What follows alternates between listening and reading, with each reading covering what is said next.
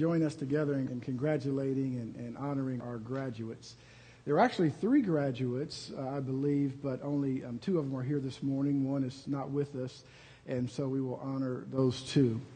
Uh, let me just read some things to you. Uh, the first one that we're going to bring up on the stage is, you know her well, Lauren Means.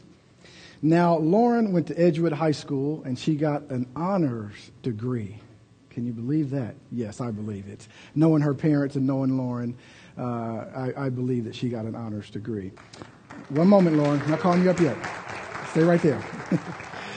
At Life Church, Lauren is a 14 year member and over the years has faithfully served as Children's Church and VBS leader, Awana, Blast Kids Program Junior leader.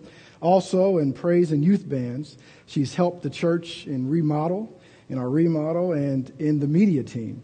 She was blessed by missions trips to the Appalachian Mountains and to Fiji.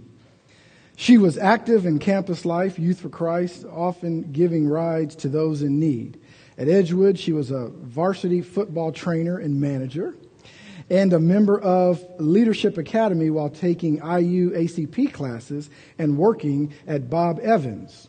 Lauren was a TA for English and PE and has a national poem published in the Library of Poetry book titled, Will You Remember the Holocaust? While attending Lighthouse Christian Academy from the fifth to ninth grade, she was active in student council, NHS, band, orchestra, basketball, varsity, volleyball, and was a House of Representatives page. Lauren was busy. She won the 2011 Be More Energized Award, and you can see that video on our Facebook page. Uh, for her volunteerism uh, from the city of Bloomington, presented by the mayor, and the local charity was awarded $500. She received the President's Volunteer Service Gold Awards for three years, along with a city pin from the mayor. At a regional science fair, she was given the Ivy Tech Young Scientist Award, Purdue University Agriculture Award, and the Office of Naval Research Science Award at Crane. Lauren was awarded the Justine M. Harrell and the Ed Ellett Memorial Scholarships and the Wabash Valley Official Association and Delta Theta Tau Scholarships. And I understand there were five additional scholarships that she just was awarded this past week. Well, the Ed Ellett Scholarship was in memory of an Edgewood Christian teacher. It specified that the recipient be active in their church and community and be an education major. Lauren will be attending Indiana University as an elementary ed major with an IN Honors Scholarship and a work study award. Congratulate Lauren Means. Okay. Yeah, give him mic. Come on up, Lauren. Lauren, if you want to say something, there's a mic. There's a microphone for you to share some things with us.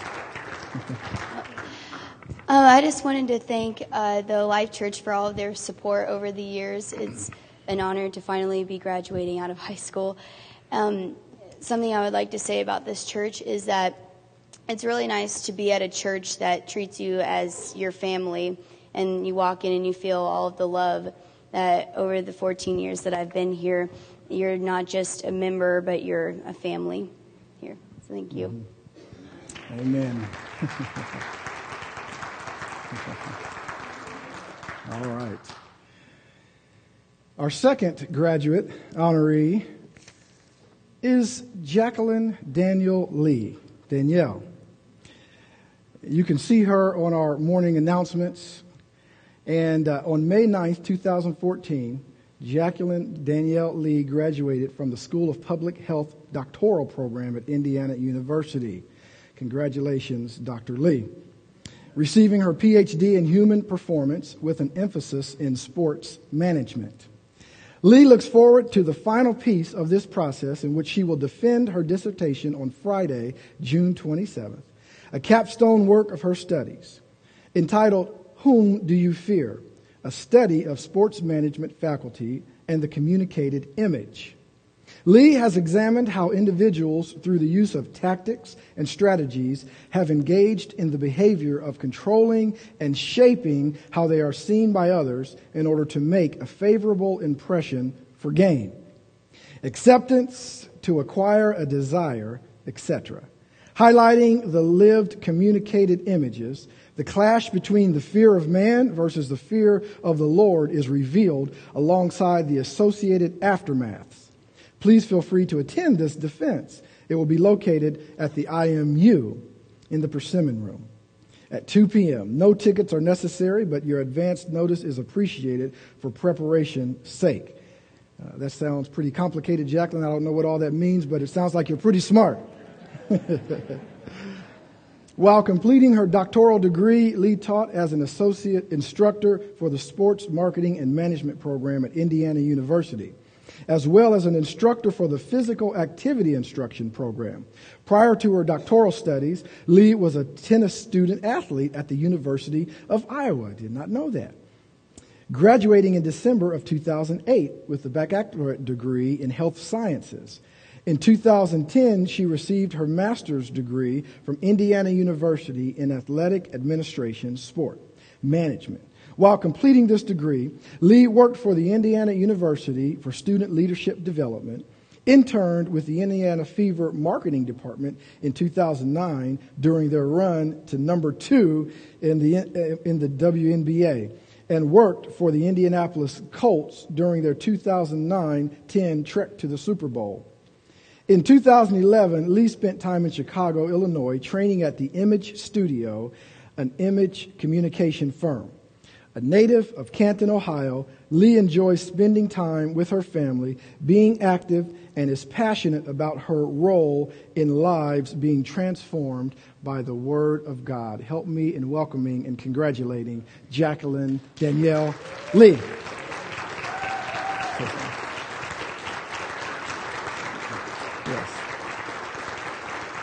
Please share with us. so I haven't been here as long as Lauren. Um, but the time that I have been here, I was just telling a few people, um, I've been here since January 2009, and I started coming to Life Church um, probably about two and a half years or so ago. And just like Lauren, you guys have treated me like family as well. Amen. Amen.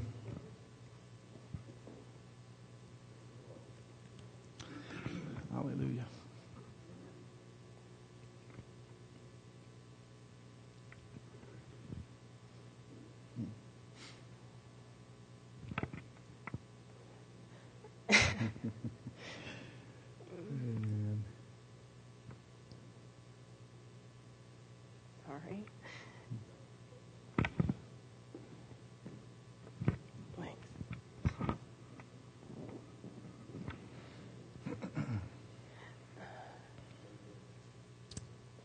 I've uh, gotten the opportunity to build relationships with several of you, and I appreciate that. And um, some of you have asked me, you know, what are what are your plans for um, when I move on, or you know, my next steps? Like um, you, you noticed, I'll be defending my dissertation on June 27th. In my heart, I've, I've, expressed this to some of you, is ministry. I love telling people about Jesus, and however, um, you know, He leads me, and however uh, He chooses to mix, you know, my experiences and uh, my education in with that. Um, that's what I want to do, when I want to travel. You know, when I get married with my husband, and and just around the world telling people about Jesus, and um, but I love all of you guys, and I'm so thankful for the time that you know I've, I've been here at Life and um, how several of you have taken me in and um, just expressed your love to me and the pastors, um, Pastor Phil and Sister Mary and um, Pastor Mike and Sister Deetra as well. So um, whether, you know, the Lord keeps me here or wherever he takes me, um, I'll always remember you guys and just like like Lauren was saying, just your love. And this is a loving church, and um, this has been my home church since I've been here at Bloomington, and I love you guys.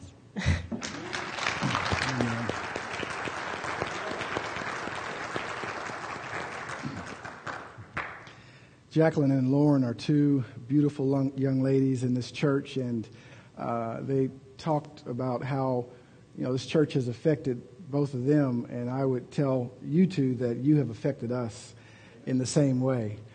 Uh, you both love the Lord uh, very much. Uh, you're very relational, um, and we just love you so much. We're happy that you're graduating. Uh, we're happy that you're moving to another part of your life. Uh, but this is just uh, an open door. This is not the end of something, but it's the beginning of something new. Right? My wife and I were talking. That's why I call it commencement, because this is the beginning. This is the catalyst, the first day of the rest of your life. How many know that, like Jacqueline and Lauren, uh, everyone in here are leaders? We're either being trained to be a leader, we are already a leader, or um, we have been a leader and need to continue being that. And so, what I want to share this morning, I was thinking about who was graduating this morning, and I was praying and asking the Lord to give me more of a specific word for this particular uh, occasion and for these particular people. And I believe the Lord has done that, a, a short word, just really an encouragement. But I believe it is also for all of us. And it deals with leadership. I believe that we are all leaders, as you'll see in the text here, uh, in one form or another. I'm going to share with you a scripture from the book of Proverbs that I hope you take to heart, and I hope the congregation takes to heart. This message this morning is called A Prelude to Life. A Prelude to Life.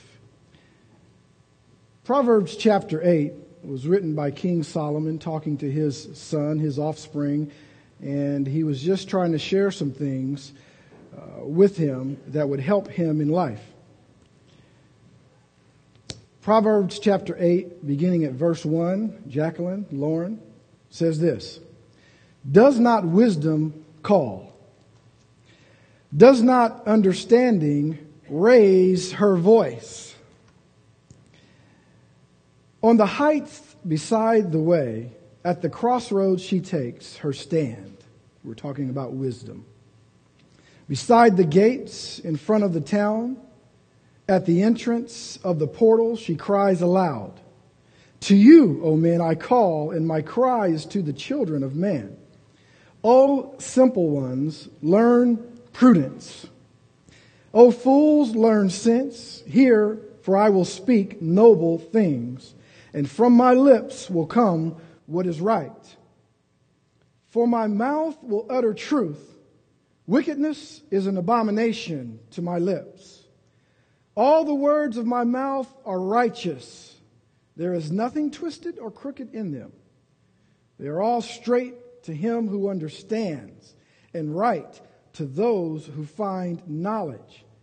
Take my instruction instead of silver and knowledge rather than choice gold, for wisdom is better than jewels, and all that you may desire cannot compare with her. It's one thing to gain knowledge in your studies, uh, to attain a certain level of vocabulary as you grow in school, as you have conversations and talk to others. But it's yet another thing to learn and to know how to use that knowledge that you've gained. See, a lot of people over the years have gained a lot of knowledge, but there are also a lot of knowledgeable fools walking this earth. I know that you too are not two of those. You are two that will take wisdom to heart. You will take the knowledge that you have gained, you will pass it on, and you will use it for God's glory. Now, this morning, I want to ask you a question, and I want you to ask yourself, all of us, ask yourself a question this morning. What is it that you are really after in life? No matter your age, if you're young, if you're just graduating, like Jacqueline, who's graduating with a doctorate degree, or just graduating high school, like Lauren, or like the children who are just going from children's church to another part of the church, or if you're at a transitional point in your life, maybe you're 50 or 60 or 70 or 80 years old. Ask yourself, what kind of life are you after?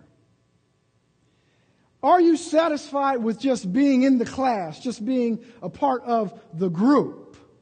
Or is there something in you that longs for more?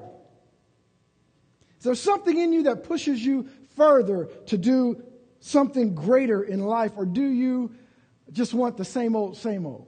It's like getting up every morning, having your coffee or your juice, going to work, coming home, eating dinner, watching whatever program it is you watch on TV, going to bed and doing it all again the next day. Are you satisfied with that same routine?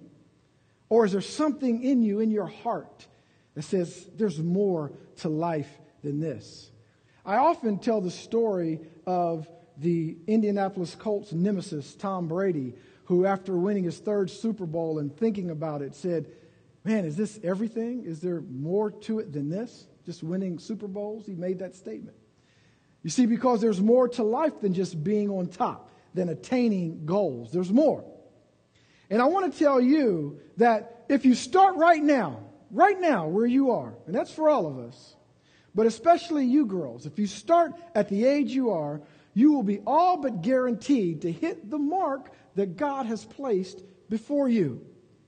If you will dig in deeper and you will take your years and your months and your days, your hours and your minutes seriously.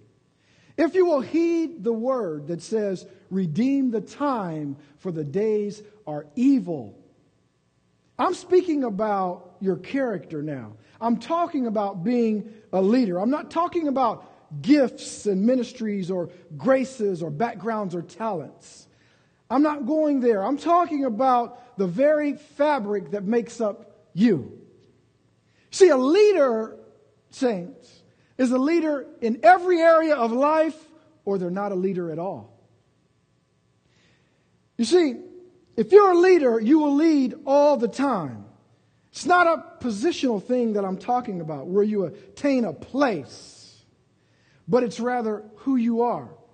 I'm not talking about a position. Some are born into a position of leadership. If you're the son of a king or maybe the son of a senator or something like that, that's positional leadership. That's not what I'm talking about this morning. I'm talking about the very fabric of who you are. I'm talking about your character. You see, it never leaves you, it never forsakes you, and it always drives you whether you're flipping burgers or you're running the country, it drives you. The question is, what kind of leader are you? Because that is the carriage that will carry your gift into greatness. And if you don't have that, you can have an awesome gift and everything else, but you won't have the vehicle to carry you to the mark that you want to meet. I've seen a lot of gifted people. They wow with their talents and their gifts, but they make no impact in others' lives or their own lives. Why? Because the gift is not the arrow, leadership is. Gift is not the point of the arrow. Being a leader is the point of the arrow. Even your character and is character the ultimate? Yes, it is. Character, we have to have it. But even that has to be tied to something. It's called you, the leader. Well, very briefly, here are just a couple of things that I want to share with you this morning. I want to pass along that I believe will help you in life and I hope will be a catalyst to a great, great life for you. And I hope it will be a catalyst for us all, no matter where you are in life, because you can start today. Doesn't matter how young or how old you are. Start today. Wisdom is the quality of having experience, knowledge, and good judgment. It's the quality of being wise. And so, here are a couple things about being a leader. Number one, the key to all leadership is to begin, now listen to me, it's to begin by leading the hardest leader of all. And the hardest leader of all is guess who? It's yourself. It's the key to all leadership. The hardest leader is you. If once you understand that everything about you changes. Because the hardest person for me to lead, or the thing, hardest thing for me to lead, is not the life church. It's not the eldership or the board or the ministries here. The hardest person for me to lead is Michael Carter. The hardest person for you to lead is Jacqueline. The hardest person for you to lead is Lauren. Because I am my greatest challenge. I am my hardest case to work with. Frederick the Great was the king of Prussia, the mid 1700s. He was, he was walking around the, the edge of Berlin one night and uh, just out for a stroll. Now, this is the king we're talking about, out for a stroll. And he's walking, and all of a sudden he sees a man coming toward him, a, an old man walking toward him. And when they get close uh, together, the, the old man doesn't bow to him. He doesn't say anything, you know, to him. He doesn't even acknowledge him at all. And Frederick the Great kind of stops and says, uh, you know, well, who, who are you? I'm just curious. Who are you? And the man says, I'm a king. And Frederick kind of laughs a little bit because he feels like he knows all of the kings, especially one that be walk, would be walking in his territory. And he said, Well, what are you the king of? What kingdom do you rule over? This man said, I rule over myself. And that taught Frederick the Great a great lesson from that moment on. You see, every person is a monarch. And every person has a kingdom that they must rule, and that kingdom is you yourself. You have to reign over yourself. You see, if you cannot rule over numero uno, the first kingdom, which is you, you cannot possibly rule over anyone else. What kingdom are you ruling over? Is the question this morning. And I'll tell you this the more people, now listen to this, the more people that it takes to remind you not to do this, the more rules and the more guidelines that you are, well, you're not really a leader at all. You're a follower. Because a leader doesn't need someone constantly reminding them this is not the right thing to do. Don't do this, do that. Even when no one's looking, a leader rules over himself. A leader rules over herself. She doesn't need others to tell them this is the right decision. That is not. A leader asks themselves the hard question How will my decision affect others? It's a question we all must ask. I would say, say that even to a person that is contemplating suicide. Do you know that I think that suicide is one of the most selfish acts anyone could ever commit?